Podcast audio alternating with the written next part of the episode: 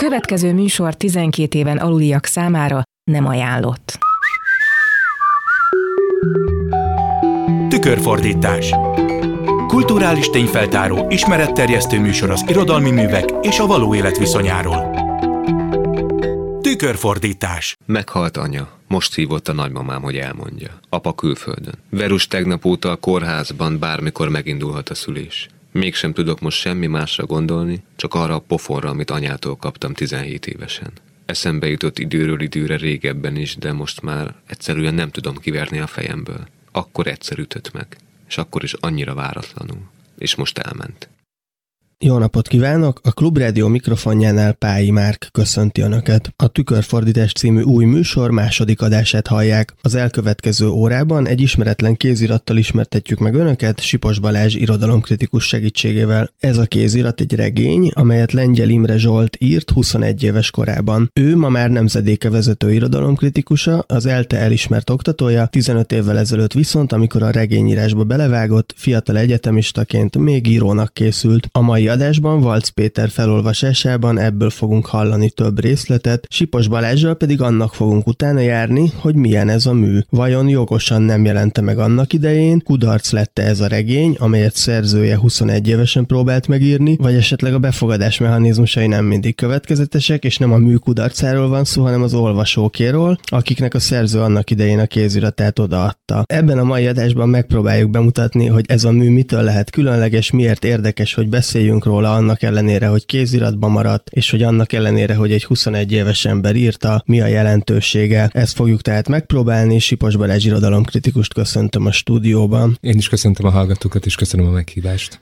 Lengyel Imre Zsolt regényéről beszélgetünk. Egy rövid részletet már hallottunk is a műből, ez tulajdonképpen a történet tengeje, a főszereplő viszonya édesanyjához és a pofonhoz, amelyet kamaszkorában tőle kapott. Elsőre azt szeretném megkérdezni Balástól, hogy előjáróban mit mondhatunk el a műről, miről szól. Az önfelszámolásról szól, a menekülésről. Tulajdonképpen ez egy dezillúziós mű lehetne, egy nemzedéki regény dezillúziós műnek a formájában, de rögtön el is üt ennek a műfajnak a hagyományos rémáitól, amennyiben ez a dezillúzió, ez a kiábrándulás nem azért történik meg, mert a pályájának bizonyos pontján valamiféle konkrét csalódás érné a főhőst, vagy akár valamilyen politikai mozgalom elárulná azt az ügyet, amiért feltette arra az életét. Semmi ilyen nincs, itt a dezillúziónak a magvai visszamutatnak a kamaszkorba, akkor a, ahonnan kivetült az eredeti projektum, amit megpróbált megvalósítani a szövegnek a főhőse. Ez a főhős egy vidéki srác, aki valamikor a 2000-es évek elején felkerül Budapestre a bölcsészkarra. Ugyanitt adná magát a dolog, hogy rögtön önéletrajzinak olvassuk a szöveget, azonban ezt a Lengyel Imre Zsolt nagyon hamar elkerüli, amennyiben a főhősből televíziós szerkesztő lesz, nem pedig irodalmár. Eként helyezkedik el, és nagyon hamar elkezd emelkedni a ranglétrán. A legfőbb célja, ami egy kicsi meglepő annak tekintetében, hogy fiatal korában még könyvmolyként az irodalom legnagyobb klasszikusainak olvasásával töltötte az időt. Szóval a fő célja az az lesz, hogy tévéképernyőre kerüljön és bemondóvá váljon. Ez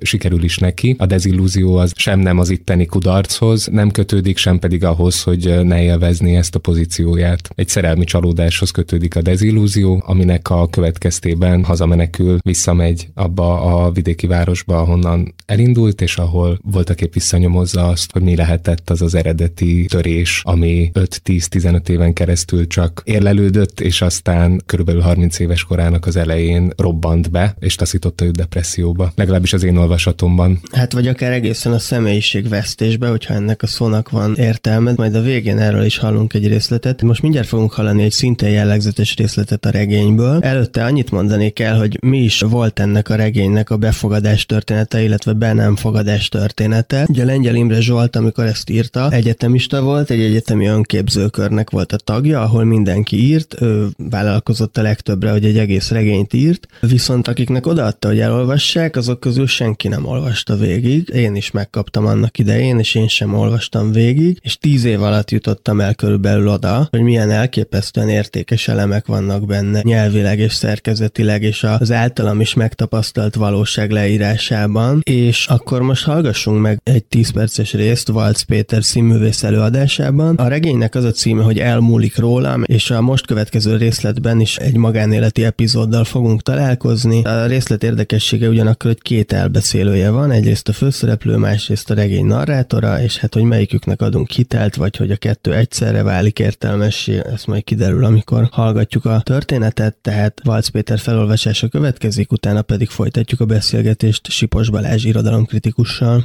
Ez a történet még régen kezdődik. Kezdte azon az estén két nappal az esküvője előtt, ami után a következő napon a legény búcsúja volt amely a valóságban sosem került megrendezésre, méghozzá azon egyszerű oknál fogva, hogy senkinek eszébe sem jutott megrendezni. Magának meg mégse rendezhet az ember, nem olyan fajta dolog, de ő azért házon kívül töltötte az estét, mert azért milyen lenne mégis egy ilyen fontos nap előestéjén, otthon az üres lakásban egyedül, ugyanis Verusnak pedig valami leány búcsúszerűség volt, ahová ő nem volt meghívva.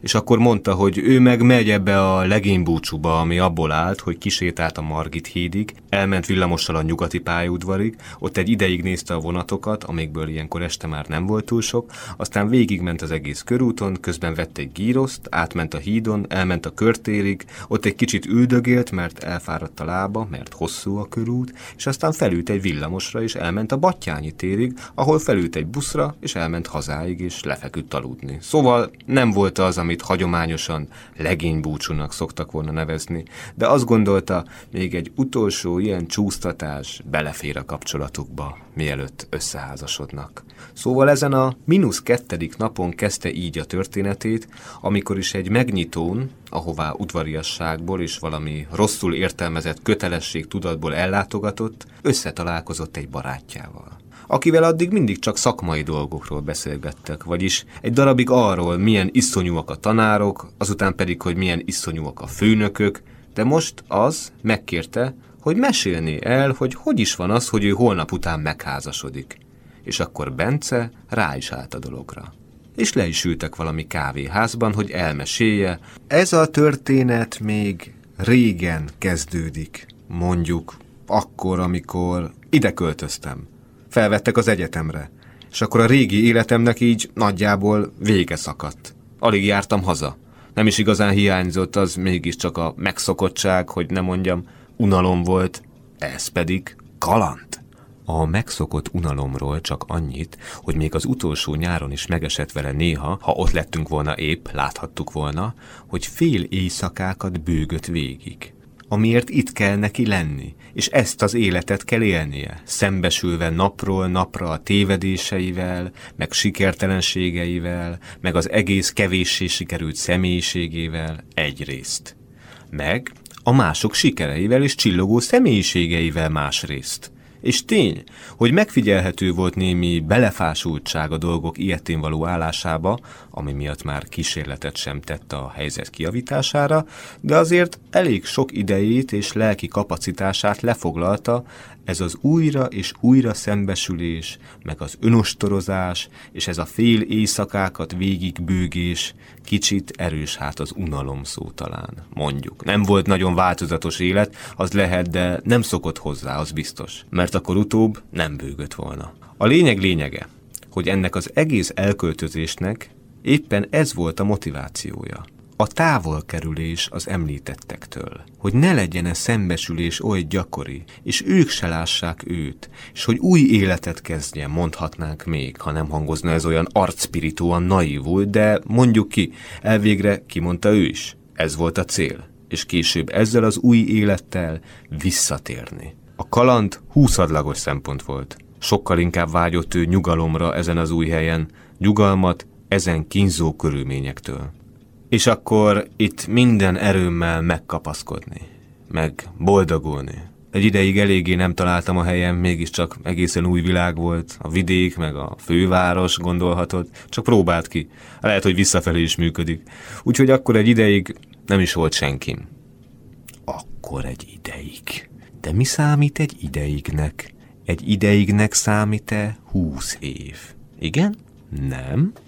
Szóval ennek a zavarodottságnak, közbevetendő, mielőtt túl késő lesz, sok köze ahhoz nem volt, hogy volt-e valakie. Ilyen szempontból a régi mederben folyt tovább minden. De végül is ez is igaz. Nem amit jelent, de amit mond, mert tényleg nem volt senki, miután felköltözött. Ez viszont kikezdhetetlen történelmi tény. Előtte sem volt neki soha, az egy másik tény. De hát végül is ez a történet akkor kezdődik, amikor ide költözött. Úgy tűnik, ez fontos. Jó, rendben.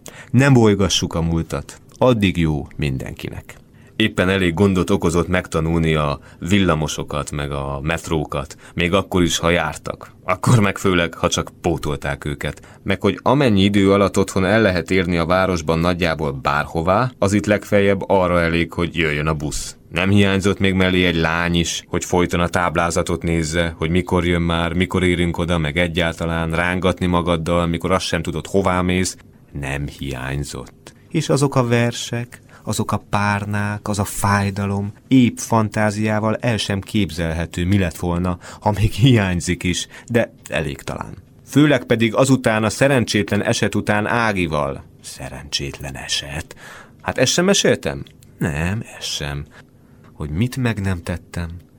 Talán nem is olyan nyilvánvaló az ellentmondás a nem hiányzott még emellé, és a mit meg nem tettem között. Két pohár bor után már a jó barát sem figyelt fel rá.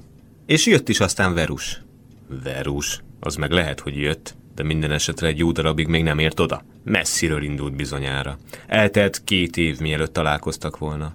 Az alatt Bence beleszeretett bizonyos emberekbe, de inkább nem beszélt velük, mert úgyse sikerül, ahogy a tapasztalat bizonyítja. Azután egy fokkal tovább ment, inkább már beléjük se szeretett. Ami annyit jelentett, hogy elalvás előtt nem azt hajtogatta magában, hogy jaj, de szerelmes vagyok X-be, hanem hogy jaj, nehogy beleszeressek X-be. Aki okos, megítélheti, van-e különbség. Verus egy ismerősömnek volt az ismerőse. Futólag ismertem régebről. Aztán egyszer kölcsönkért tőlem valami jegyzetet. Föl is jött hozzám rögtön az első nap. Azután valahogy azt vettük észre, hogy jobb együtt lennünk, mint egymás nélkül. Végül is nem nagyon bonyolult a történet. Verusba nem nehéz beleszeretni. Verus egy délután valami jegyzetért ment fel Bencéhez. És csak pár szót beszéltek, mint egy kötelességből, de persze azért Bencében most is elkezdődött a szokásos folyamat, igyekezett minden erejével meggyőzni magát, hogy ne legyen szerelmes, ami miatt olyan sokat kellett a lányra gondoljon, hogy elkerülhetetlenül szerelmes lett. Persze nem lett volna az egészből most sem semmi, ha a dolgok történetesen nem úgy történnek, ahogy azután később pont megtörténtek. De hát ez csak így szokott lenni már, hogy a dolgok pont úgy történnek, és nem valahogy máshogy, pedig érdekes lenne az is. Bence most sem csinált volna semmit, pedig Ági óta Verus tette rá a leges legnagyobb hatást olyan nagy hatást tett rá, hogy tényleg majdnem csinált valamit. Sőt, néhány nap után még a szokásos nehogy beleszeressek játékkal is fölhagyott, és beismerte magának, hogy bizony szégyen, nem szégyen, beleszeretett ebbe a szép, fekete hajóba. Olyan egyszerű volt minden, mint a filmekben, nem az a stresszes ismerkedés meg állandó félelem.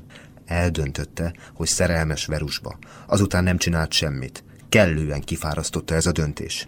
Amíg azután, egy délután, amikor fáradtan és hóna alatt egy zacskó virslivel, meg egy kenyérrel hazaért, a szobája előtt egy levelet talált, ami rózsaszínű papírra volt írva. És annyi volt, hogy Kerestelek, régen találkoztunk, hiányzol, keres meg. És egy kicsi szívecske. Úgyhogy a dolog eléggé félreérthetetlennek tűnt, de Bence azért lejátszotta az agyában az összes lehetséges változatot, hogy ez nem az, aminek látszik. Még a szobatársait is megkérdezte, hogy vártak-e esetleg egy rózsaszín papírra írt levelet, de nem vártak. És még ki is nevették. És hát ha a levél, amint látszik, neki szól, akkor pedig nem írhatta más, mint Verus. Ez logikailag nyilvánvaló és elkerülhetetlen. Mert ugye lány írta, és lányok nem szoktak feljárni hozzá. Tulajdonképpen Verus volt az egyetlen lány, aki feljött hozzá, a barátait sem merte felhívni, nehogy félreértsék, és nem akarta, hogy félreértsék, mert csak olyanokkal barátkozott, akiktől végképp nem akart volna semmit. Ami érthető, hiszen akiktől akart valamit, azokhoz voltak éppen nem mert hozzájuk szólni. A levél szerzője, tehát Verus, aki úgy tűnik, épp úgy beleszeretett Bencébe a jegyző jegyzett csere kapcsán, miképpen Bence beleszeretett Verusba ami a dolgok szerencsés fordulata. Az ég rózsaszínes kékben játszott. A nap előbújt a felhők közül, és Bence a langyos szellőben boldog mosolyjal arcán támaszkodott a körtéren a gombákhoz, és alig voltak a 73-ason.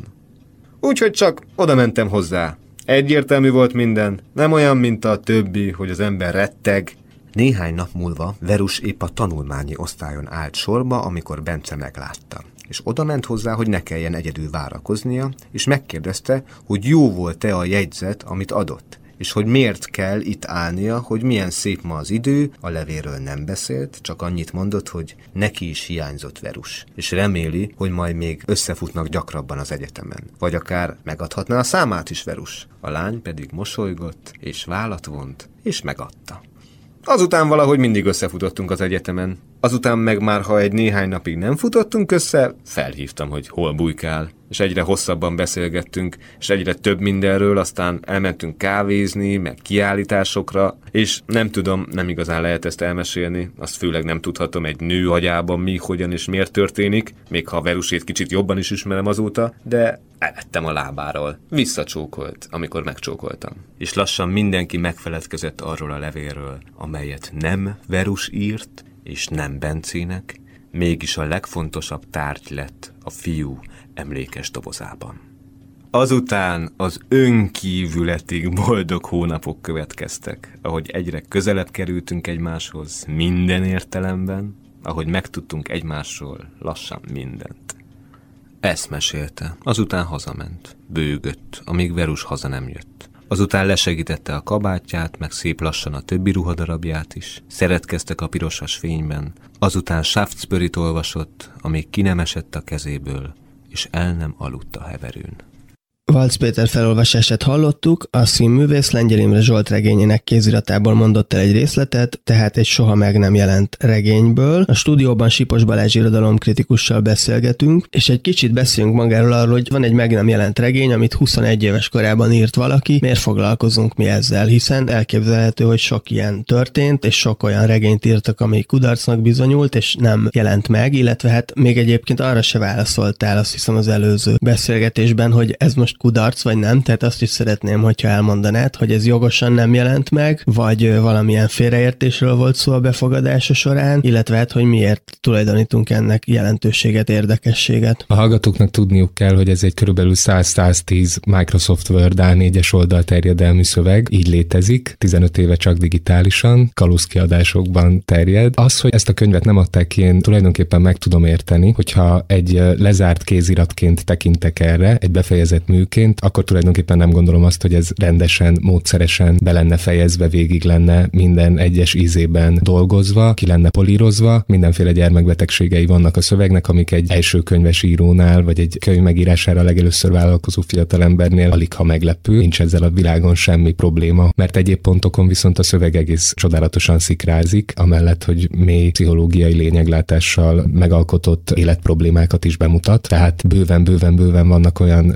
erényei eredményei ennek a kéziratnak, amelyek arra engednek következtetni, hogy az, aki ezt a dolgot megírta, abban nagy elbeszélői tehetség és nagy gondolati gazdagság lakik. Így, hogyha én kiadóként 2006-ban a postaládámba kaptam volna ezt a kéziratot, akkor ugyan valószínűsíthetően azt mondtam volna, hogy ezt így még nem, viszont borzasztóan kíváncsi lettem volna arra, hogy ki az a fiatalember, aki ezt a szöveget létrehozta. Borzasztóan érdekelt volna, hogy mit akart ezzel a szöveggel megcsinálni, és hogy egy tehetséggondozási mentori programba belekerült volna, akkor biztos vagyok benne, hogy néhány éven belül egy egészen fantasztikus első kötet jelenhetett volna meg Lengyel Imre Zsoltnak a tollából. A gondolati részére majd a regény tartalmának térjünk még vissza. Említettük, hogy miért is tartjuk érdekesnek ezt a művet, és hát részben valószínűleg azért is tartjuk érdekesnek, mert a szerzője az egy nagyon kiváló irodalomkritikus lett, a nemzedékének az egyik vezető irodalomkritikusa. Igen, néhány évvel fiatalabb vagyok a Zsoltnál, és még mielőtt elkezdtem volna kritikákat írni, az ő szikrázóan szellemes és nagyon éles látó és tüleményes kritikái voltak azok, amik mint egy példaképként lebegtek előttem, hogy nagyjából egy ilyen megszólalásmódot kellene belülni, egy ilyen higgadságot és éles látást és széles látókörűséget kéne megcélozni abban, hogy ugyan beszéljünk kortárs magyar irodalmi művekről. És ugyanezt a regényt a hallgatók nem olvashatják, de a Zsoltnak 2013-ban megjelent egy válogatás a kritikáiból, ami utatta ki. Ez elérhető az interneten is, nagyon könnyen hozzá lehet férni a kötethez, és borzasztóan érdekes mellé mellé olvasni ezt a kéziratot, de önmagában is nagyon-nagyon gazdag olvasmány az a kritikai gyűjteményes kötet. Azért érdekes egymás mellett olvasni a kettőt, mert ennek a regénynek rengeteg problémája, olyan alapproblémák, mint a rendszerváltás utáni Magyarországon a felnövés, vagy a késő Kádár korszaknak az emlékezete, akár gyerek vagy kamasz perspektívából, akár általánosabb társadalmi problémákra vagy kortendenciákra fókuszálva, stb. Ezek a kérdéscsomagok Lengyel Imre Zsoltot a kritikusként való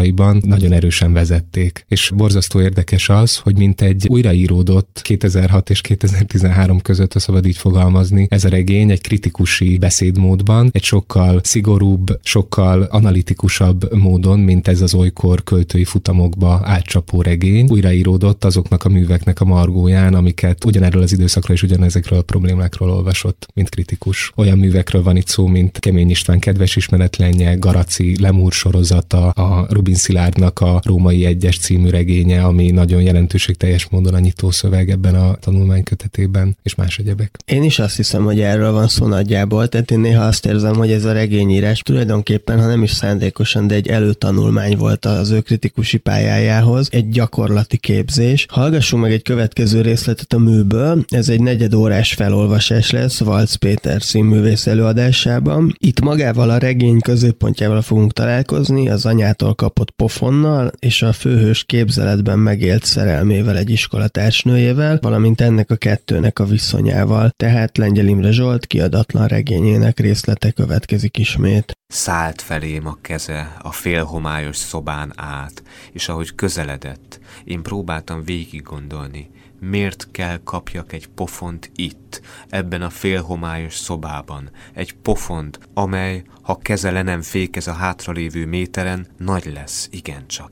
Próbáltam végig gondolni, de ahogy az sokszor előfordult azelőtt és azóta is, tovább akkor sem jutottam annál, mint hogy Petrára gondoljak. Arra gondoltam legelőször, fel lehet-e mindezt használni majd, hogy közelebb férkőzhetem-e hozzá ezáltal, hogy miként lehetne esetleg hogy vajon ha majd másnap feldagadt arccal állok a radiátornál, mert arra számítottam, hogy arcom feldagad, reménykedtem, hogy nem egy percek alatt múló vörösség lesz csak, hanem mindenféle színek a feketétől a zöldig, ha majd látja, hogy feldagadt arccal állok ott, és szomorú szemekkel meredek ki az ablakon át az udvarra, oda jön-e vajon, és megkérdi, mi baj? Én igazából azt gondoltam, hogy oda jön, és megkérdi. Valahogy így játszódott volna le. 7 óra 45 van, én már 7 óra óta az iskolában, hisz nem hagyott aludni a düh, az elkeseredettség és a szégyen, és nem bírtam egy házban megmaradni anyám cipőivel, kabátjával, a kenyérrel, amibe beleharapott, mielőtt dolgozni ment, hát ide jöttem. Az elsőre jöttem fel. Itt állok mozdulatlanul, háromnegyed órája az ablaknál. Az elsőn vannak a szekrényeink, meg a Petra osztályának szekrényei is. Az arcom sajog, és bárki jön is oda megkérdezni, mi történt, csak hallgatok. Megrázom a fejem, és bámulok ki az udvarra tovább. Az ötödikeseket nézem, ahogy fogócskáznak, amikor megszólít valaki, hogy látja, hogy valami baj van. Hogy mi az? Már ráznám a fejem, hogy nem, hogy semmi, de akkor felismerem a hangját hirtelen, visszafogom a mozdulatot, helyette odafordulok egész testemmel, a neon kisé sárgás fényében sérüléseim talán még borzasztóbbak, a dagadás teljes kiterjedésében láthatóvá válik, valami megvillan a szemében, látom, hogy kisé megrettent, de néz rám azért tovább együttérzőn, megismétli a kérdést. Összevesztem anyával, mondom, aztán elhallgatok dacosan mélyen és hangsúlyosan, az eddigieket is visszaszívva, mint egy. De ő csak faggat tovább, hitetlenül. Ezt tette veled? Mégis, miért? Hosszú történet, mondom halkan, elmélázva, és akkor szinte csak, hogy kontrasztot képezzen szavaimmal, megszólal a csengő. Tíz perc van csak nyolcig. Ráírsz esetleg délután? kérdezi akkor. Biztosan nem mész most így haza szívesen, meg ha beszélni akarnál róla valakivel, bár nehéz lehet, elhiszem, vagy főzök neked egy finom teát, teszi hozzá anyásan. Szomorúság ellen az a legjobb, tejszínnel, meg sok cukorral. Én csak hüppögök, de ő tántoríthatatlan. Megvárlak akkor itt a hatodik óra után, és már megy is, a szekrényéből kiveszi a könyveit, puszítad a barátnőjének, megy az órájára csak elmentében mosolyog még rám egy kicsikét bátorítón, a szemével inkább, mint a szájával. Én meg csak állok tovább a radiátornál, zúgó fejjel, becsöngetnek. Én egy ideig nem mozdulok, befejezetlen gondolatsorok futnak a fejemben, fontos hely ez a radiátor egyébként is, a kedvenc helyem tulajdonképp az egész iskolában, azóta legalábbis, hogy megismertem Petrát. Két éve volt, és itt álltam akkor is. Szeptember végén volt, valami házi feladatot másoltam, fizikát, vagy kémiát, vagy ilyesmit, és akkor egyszer becsapódott az egyik szekrény ajtaja, hatalmas csattanással, hogy visszhangzott az egész folyóson végig. Én még a füzetem is majdnem elejtettem, annyira megijedtem. Mikor odanéztem, ahonnan a csattanás jött, egy lányt láttam. A földön ült, és a homlokát tapogatta. Egy fiú mesélte épp, hogy mi történt, hogy megbotlott véletlenül, és neki esett a nyitott szekrényajtónak. Ő meg csak ült ott, fájdalmas arccal, és én meg csak álltam és néztem, mert mintha valami fontos lett volna ebben a lányban, ebben a keserves arccal a padlón ülő lányban, amire nem tudtam rájönni, hogy micsoda, meg hogy van-e tényleg igazából. Úgyhogy csak nézegettem végig, fel és le, meg a többieket, akik valami csendes módon épp mind kinevették őt, és valamiért nem kelt fel, már rég fel kellett volna kelnie, hisz olyan nagy baj nem érhette, és bámult csak maga elé. Végignéztem még egyszer a testén, kislányos volt egészen. Szeme árnyalatában valami végtelen szelítség, mintha csak ismerném régről. Aznap félálomban éltem végig a napot és mikor hazamentem, a fejemre húztam a takarót, és sírtam. Addig nem törődtem a szerelemmel, azt sem tudtam, mi az tulajdonképp. Olyan valami volt, ami a tévében van mindig, meg a könyvekben, és most leterített a felismerés, hogy ez a megfoghatatlan érzés, meg az a felfoghatatlan szó, az ugyanaz, és napokig nagyjából csak sírtam. Arcomon a duzzanat tovább nő, a szemem alja vörös, ahogy állok az ablaknál, és a cipőmet bámulom, és várom Petrát. Megismerem már a szandája csattogásából, azután odaér, mehetünk, mondja. Megyünk végig az utcákon.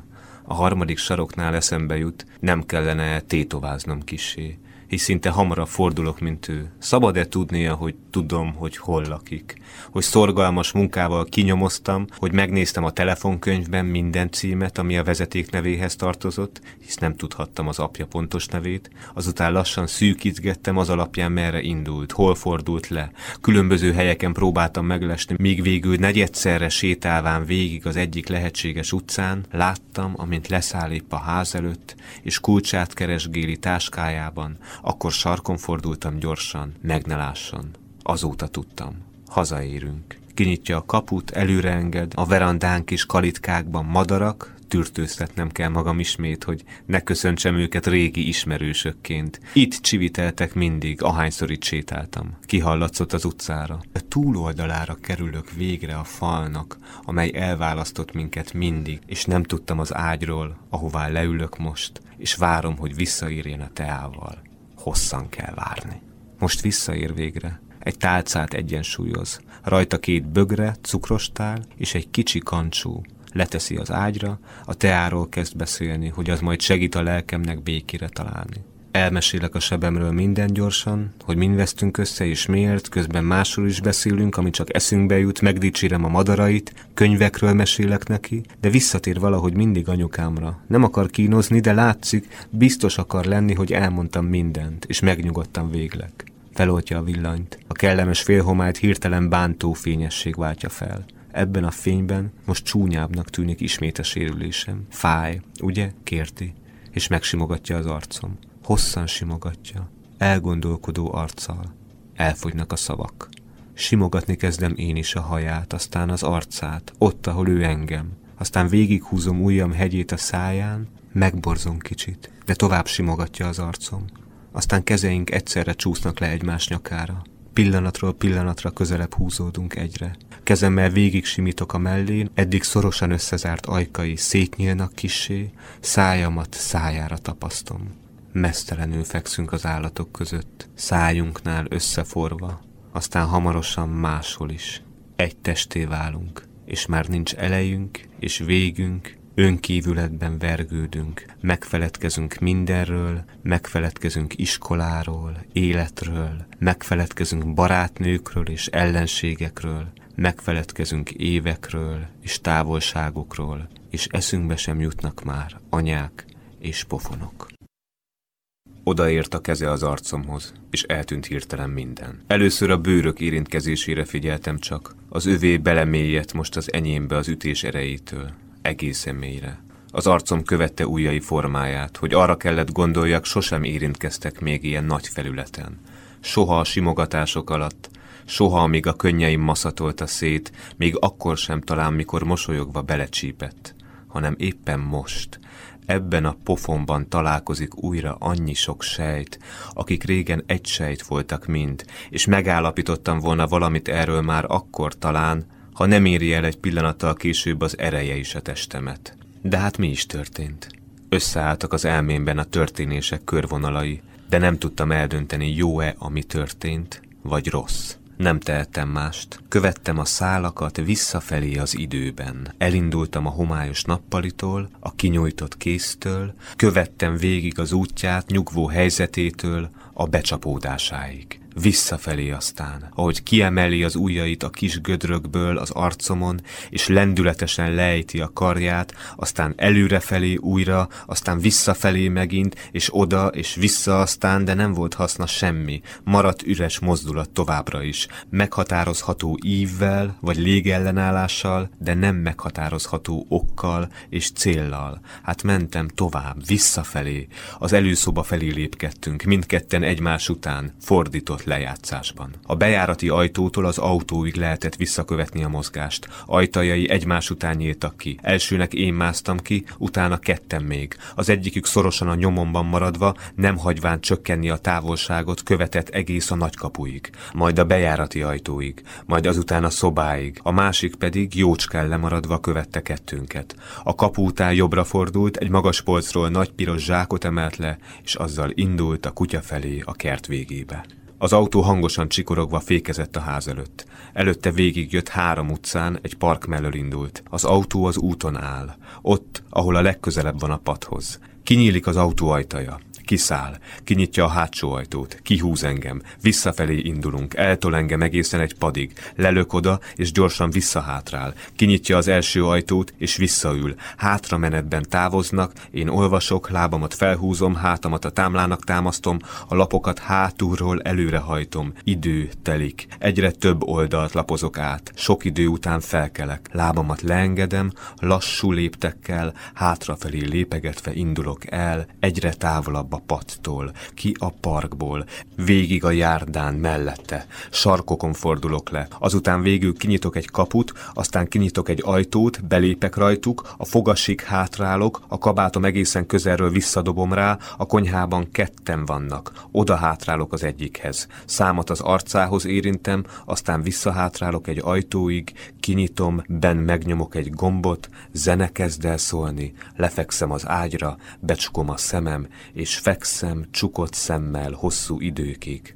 Az utcán egyre világosabb lesz közben, a zene csak szól, én csak fekszem, nyugalmi helyzet. Ha tovább követném visszafelé, végignézném, ahogy felállok és kihátrálok az ajtón, és megállok szemben valakivel, tőle kis távolságra, és beszélni kezdek. Este rendezvum van, mondtam anyának. Akkor, ott a konyhában.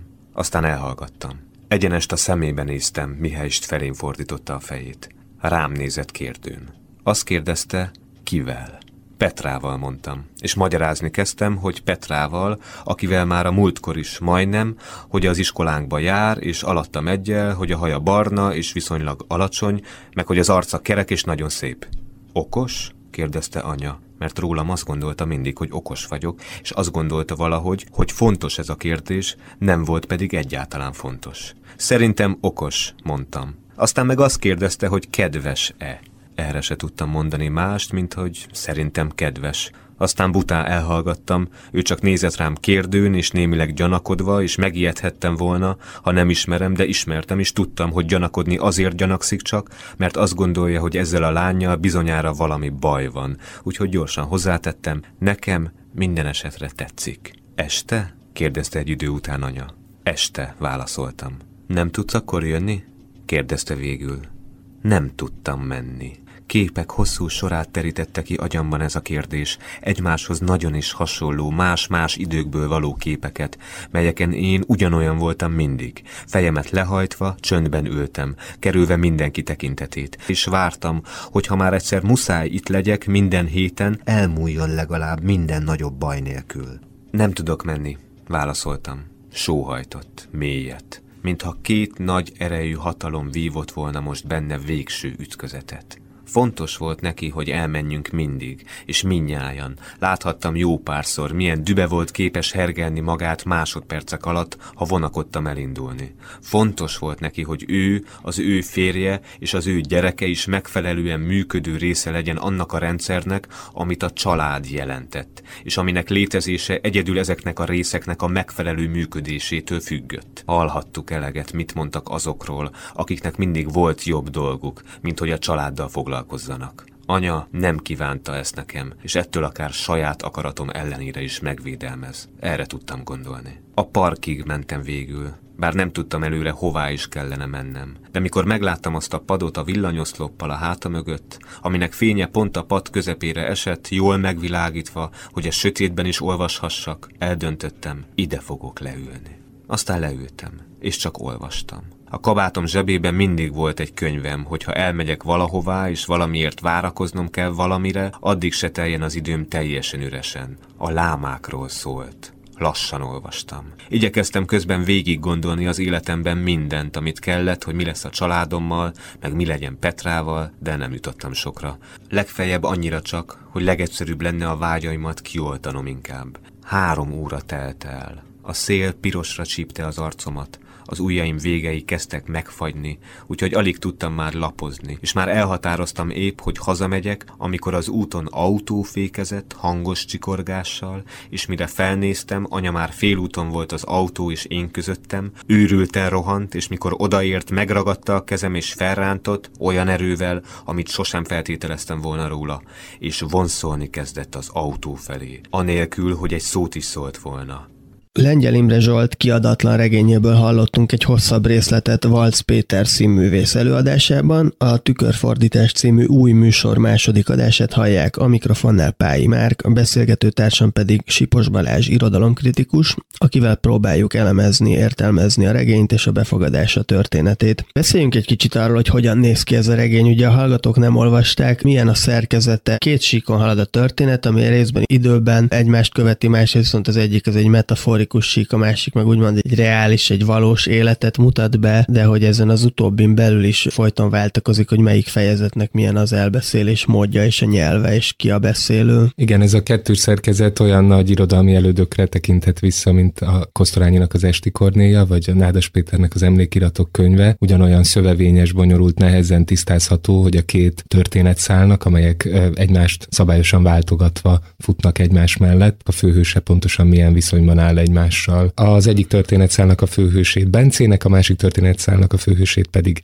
NC-nek nevezik. Bencének végigolvassuk a házasságának a történetét, a házasságának a válságát, és aztán azt, ahogyan abba a Magyarország eléggé vidéki részén található városba visszamegy. Ezzel szemben NC egy sokkal költői inszenírozásban valami tenger mellett vándorol, akár hippinek is nevezhető, akár kicsit régebbre visszamenve Európa kultúrtörténetében a kolduló rendekére, vagy akár akár mint egy fejezetben megidéződik, a középkori színjátszó truppokéra emlékeztető életet él, a semmiből tartja el magát, és azt teszi, amit a természet elé rak, néha lopásokból pótolja ki azt, amit a természet nem rak elé, és az ideje legnagyobb részét csöndes elmélkedéssel és a tenger bámulásával tölti. Tehát ez a szál látszólag lényegesen eseménytelenebb. Én most inkább a Bence száról beszélnék, ugyanis ez a pofon, amiből egy részletet hallhattok most a hallgatók, ez ezen a szálon csattan el, és egész egészen rendkívüli, nagyszerű módon van felépítve ez a pofon, ami tulajdonképpen az a régi titok, ami talán kijelölhető úgy is, mint az az ok, ami másfél évtizeddel később meg fogja mételjezni Bencének az életét. Ugyanis úgy van inszenírozva ez az egész, hogy amikor a válságba kerül Bencének a szerelme, feltör belőle a rég eltemetetnek hit vágy egy kamaszkori szerelme bizonyos Petra iránt. Ehhez a Petrához kezd el közelíteni az elbeszélés akkor, amikor Bence egyrészt visszamegy vidékre, másrészt maguk az egymásra következő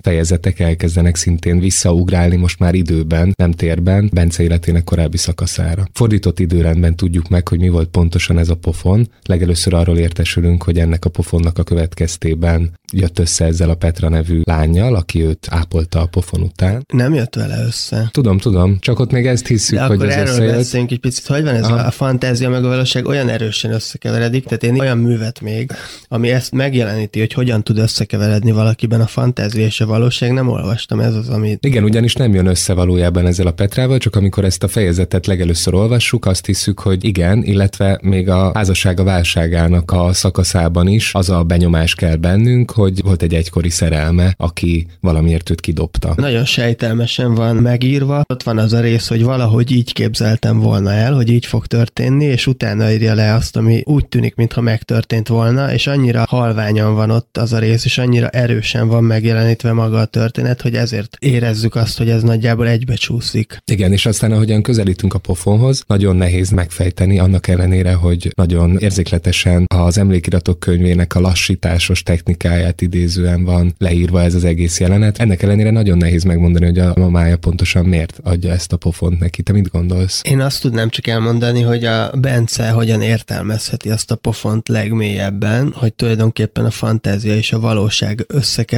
összekeveredése és a kettőnek az összeütközése az, ami igazából adja neki a pofont. Tehát én ezt így olvasnám kicsit metaforikusan, és hát mivel egy regényről van szó, itt ugye ezt a funkciót az édesanyja tölti be, akinek egyébként abban is funkciója van. Ezt nem tudom, észrevette, de hogy nagyjából az apa az egyszer jelenik meg ebben a regényben, amikor enni ad a kutyának. Pont egy olyan szerepbe, hogy kivonul, tehát az anyának a jelenléte nagyon markáns, de itt sem tudjuk, hogy igazából egy valamilyen fajta anyának a markáns jelenlétéről van szó, vagy inkább a korszaknak egy olyan szerkezetéről, ami ugye szintén így Nádas Péterre rezonál, hogy egy ilyen apátlan világ, és ez az anyai jelenlét, ez nagyon meghatározó az egésznek a horizontján. Nagyon tetszik nekem, hogy ezt emeled ki, hogy a pofon az egy jelképes pofon, vagy egy átvitt értelmű pofon, amit vagy a valóság ad a fantáziáló fiúnak, vagy lehet, hogy akár fordítva a fantázia ad a valóságnak. Azért is nagyon indokolt szerintem így értelmezni ezt a jelenetet, mert Bence, mint milliószor említődik a regényben, egy könyvmoly, egy nagyon sokat olvasó fiú, aki természetesen ennek minden társadalmi stigmáját viseli ott abban a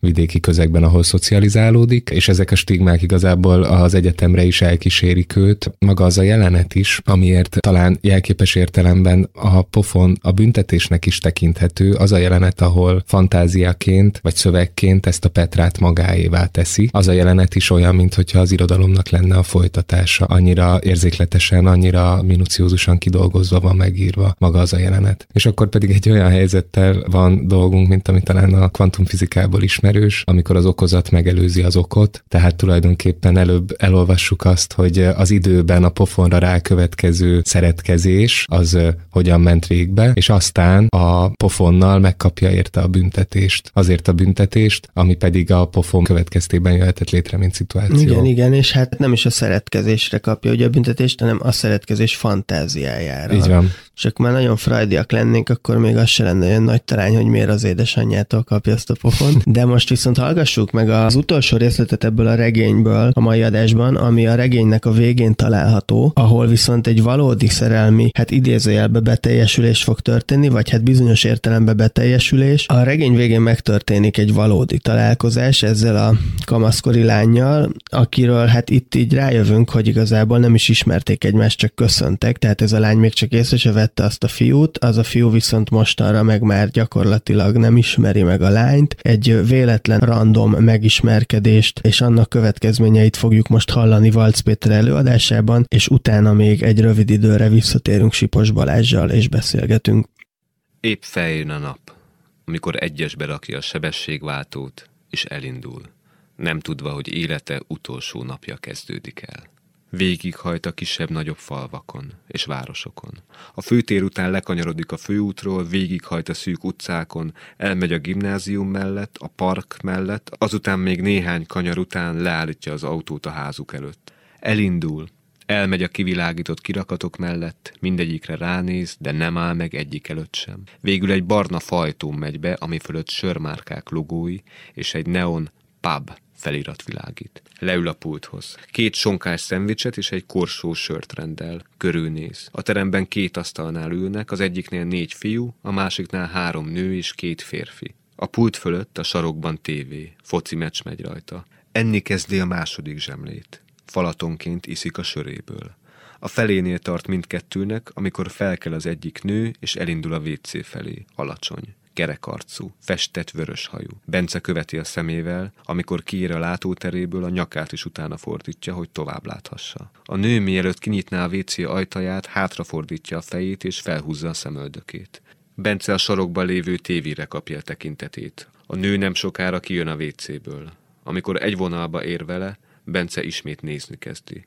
Csak a hátát látja, de mikor leül, a nő Bence felé fordul és mosolyogni kezd. Ő erre megint a tévé felé fordítja a fejét, harabdálja a szendvicsét és issza a sörét. Hamarosan megint futkározni kezdenek a kék és sárga mezes emberek. Néhány perc múlva egy gólt is rúgnak.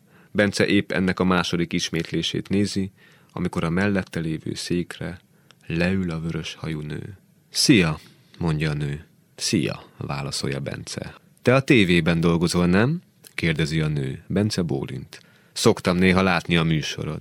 Mikor először oda kapcsoltam, véletlenül nem is tudtam, honnan vagy olyan ismerős. Aztán mondta anya, hogy te is ide jártál gimibe.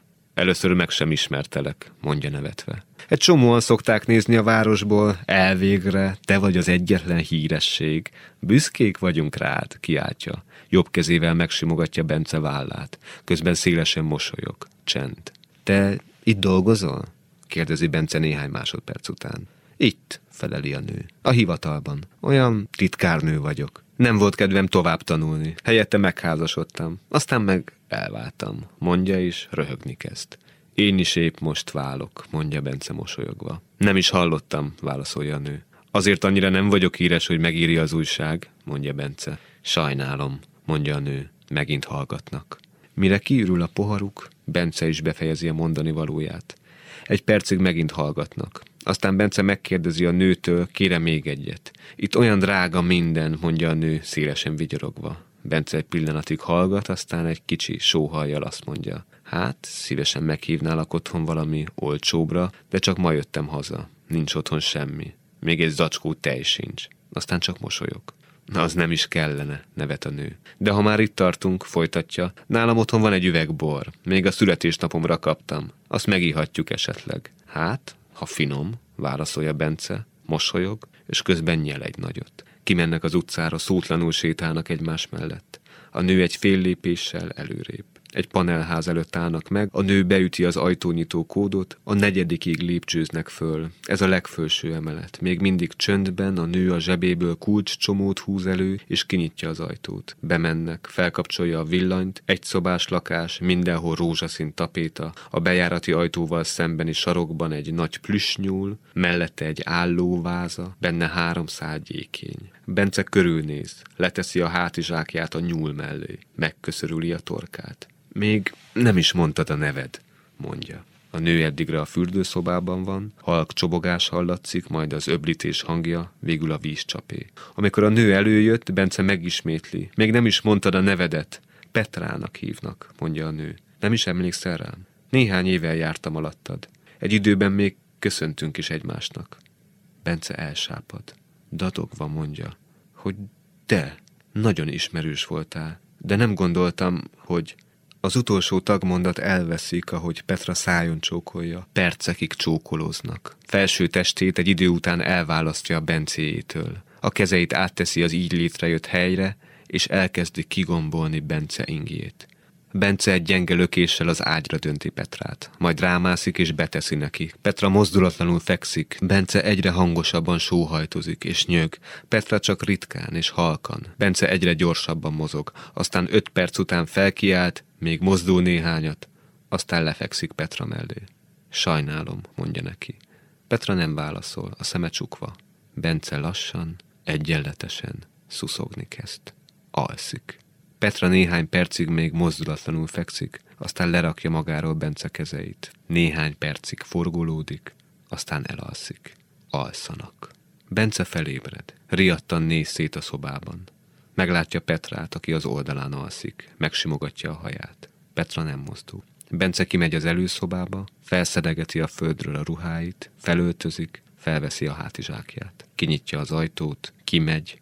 Az ég rózsaszínes. Épp feljön a nap. Leül a járt a szegélyre. Leteszi a hátizsákját, kinyitja, sorba kiveszi belőle a dolgokat, könyveket, összehajtogatott papírlapokat, CD-ket, tollakat, ceruzákat, mappákat, mindenre vet egy pillantást. Aztán egymás után mindegyiket behajítja egy bokorba. A pénztárcája marad utoljára. Kiveszi belőle a személyigazolványát, a pénztárcát a bokorba dobja. Felvesz maga mellől egy kavicsot, azzal kezdi kaparni az igazolványán a nevét. Gyors mozdulatokkal, oda sem nézve húzogatja a kavicsot, egy perc után abba hagyja, megnézi, két kopott betű marad csak meg a nevéből. Eltobja a kavicsot. Feláll. Belerúg a hátizsákjába, ami berepül a bokorba. Tesz egy lépést, aztán visszafordul, és az igazolványát is utána dobja. Aztán elindul a tenger felé.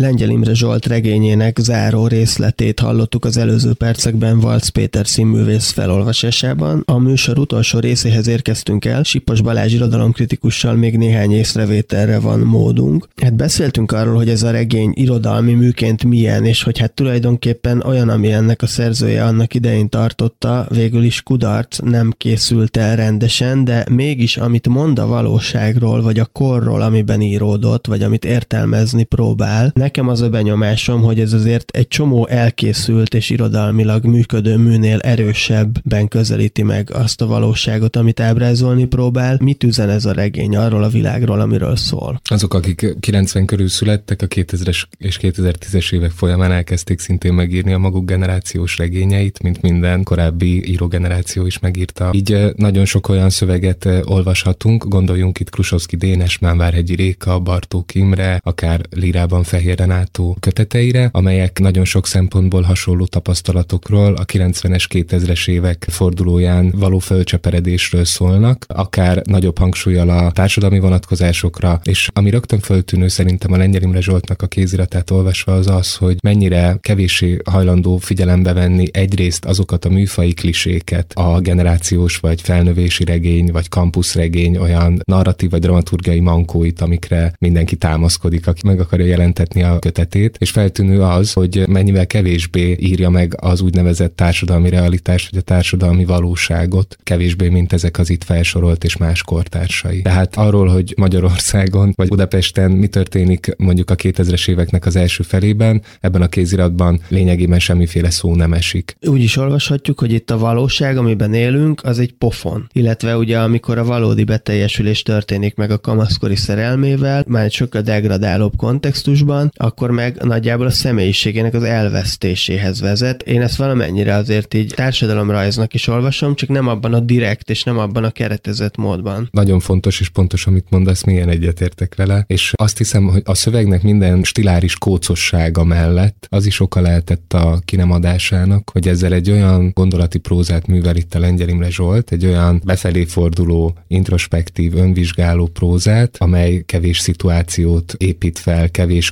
karaktert léptet fel, és keveset beszél arról, hogy hogyan néztek ki ezekben az években az utcák Budapesten, vagy hogyan vonultak az éppen aktuális pártok által az utcára hívott népek tüntetni. Ilyenekről nem igazán beszél, ilyen értelemben nem is realista, és ezzel viszont egy olyan hagyomány folyamba írja be magát, ami talán a magyar irodalomban kevésbé tarthat számot magától értetődően az érdeklődésre. Egy nagyon kicsit beszéljünk még arról, hogy ugye említettük, hogy Lengyel Imre Zsolt egy elsőrangú irodalomkritikus lett az eltének az oktatója, tanárként is elég kiváló híre van, közben meg ismertsége nincsen. Mi lehet ennek az oka? A 2010-es éveknek az elején a Lengyel Imre Zsoltnak a kritikusi működését általános elismerés övezte az irodalmi körökben. Nem volt egy kivételes reakció, amit én adtam az ő működésére, nevezetesen, hogy ez példaértékű és követendő. Nagyjából ez volt a konszenzus. Viszont a magyar irodalom kritikusi mezőjében, vagy a kritikusi funkcióra hagyományosan vonatkozik egy olyan elvárás, hogy aki kritikusként működik, az előbb-utóbb kezdjen el ne csupán irodalmi műveket, hanem társadalmi vagy politikai folyamatokat is kritizálni. Tehát egy adott ponton lehetőleg lépjen át publicistává. Nem kell ehhez rögtön valamilyen párt mellett vagy ellen kampányolnia. Lehet az is, hogy politikai filozófiai eszéket kezd el publikálni, vagy kultúrtörténeti eszéket kezd el publikálni, és áttételesen szól hozzá úgynevezett társadalmi politikai folyamatokhoz. És a Zsolt, én úgy látom, hogy ezt a lépést nem volt hajlandó meglépni. Amikor a pályája ide jutott volna, hogy most már kezdjen el úgy működni, mint egy Radmuti Sándor működött, egy Balassa Péter működött. Vagy egy Sipos Balázs. Akkor ő azt mondta, hogy ezt inkább nem, viszont különös módon magát a kritikaírást is abba hagyta, és ehelyett, ahogy mondod, én is úgy tudom, hogy nagyszerű tanárként működik az eltének a magyar szakján, és egy akadémiai karrier az, amit a nagy közönség előrejtve épít. Említsük meg még a könyvének a címét, Beszélgetés fákról a címe, Lengyel Imre Zsolt kritika kötete, akit érdekel. Hát remélem, hogy valamennyire be tud tudtuk mutatni ezt a különleges kéziratot, ami másfél évtizede lappangott fiókokban, illetve számítógépeken, a szerzője Lengyel Imre Zsolt, aki pedig segített értelmezni nekem, az Sipos Balázs irodalomkritikus. Nagyon köszönöm, hogy itt voltál. Én köszönöm még egyszer a meghívást és a figyelmet. Köszönöm önöknek is a figyelmet, technikus kollégáimnak pedig a segítséget az adás elkészítéséhez. A Tükörfordítás című műsor legközelebb két hét múlva jelentkezik ugyanebben az időben. Pályi Márk búcsú búcsúzik önöktől. Tükörfordítás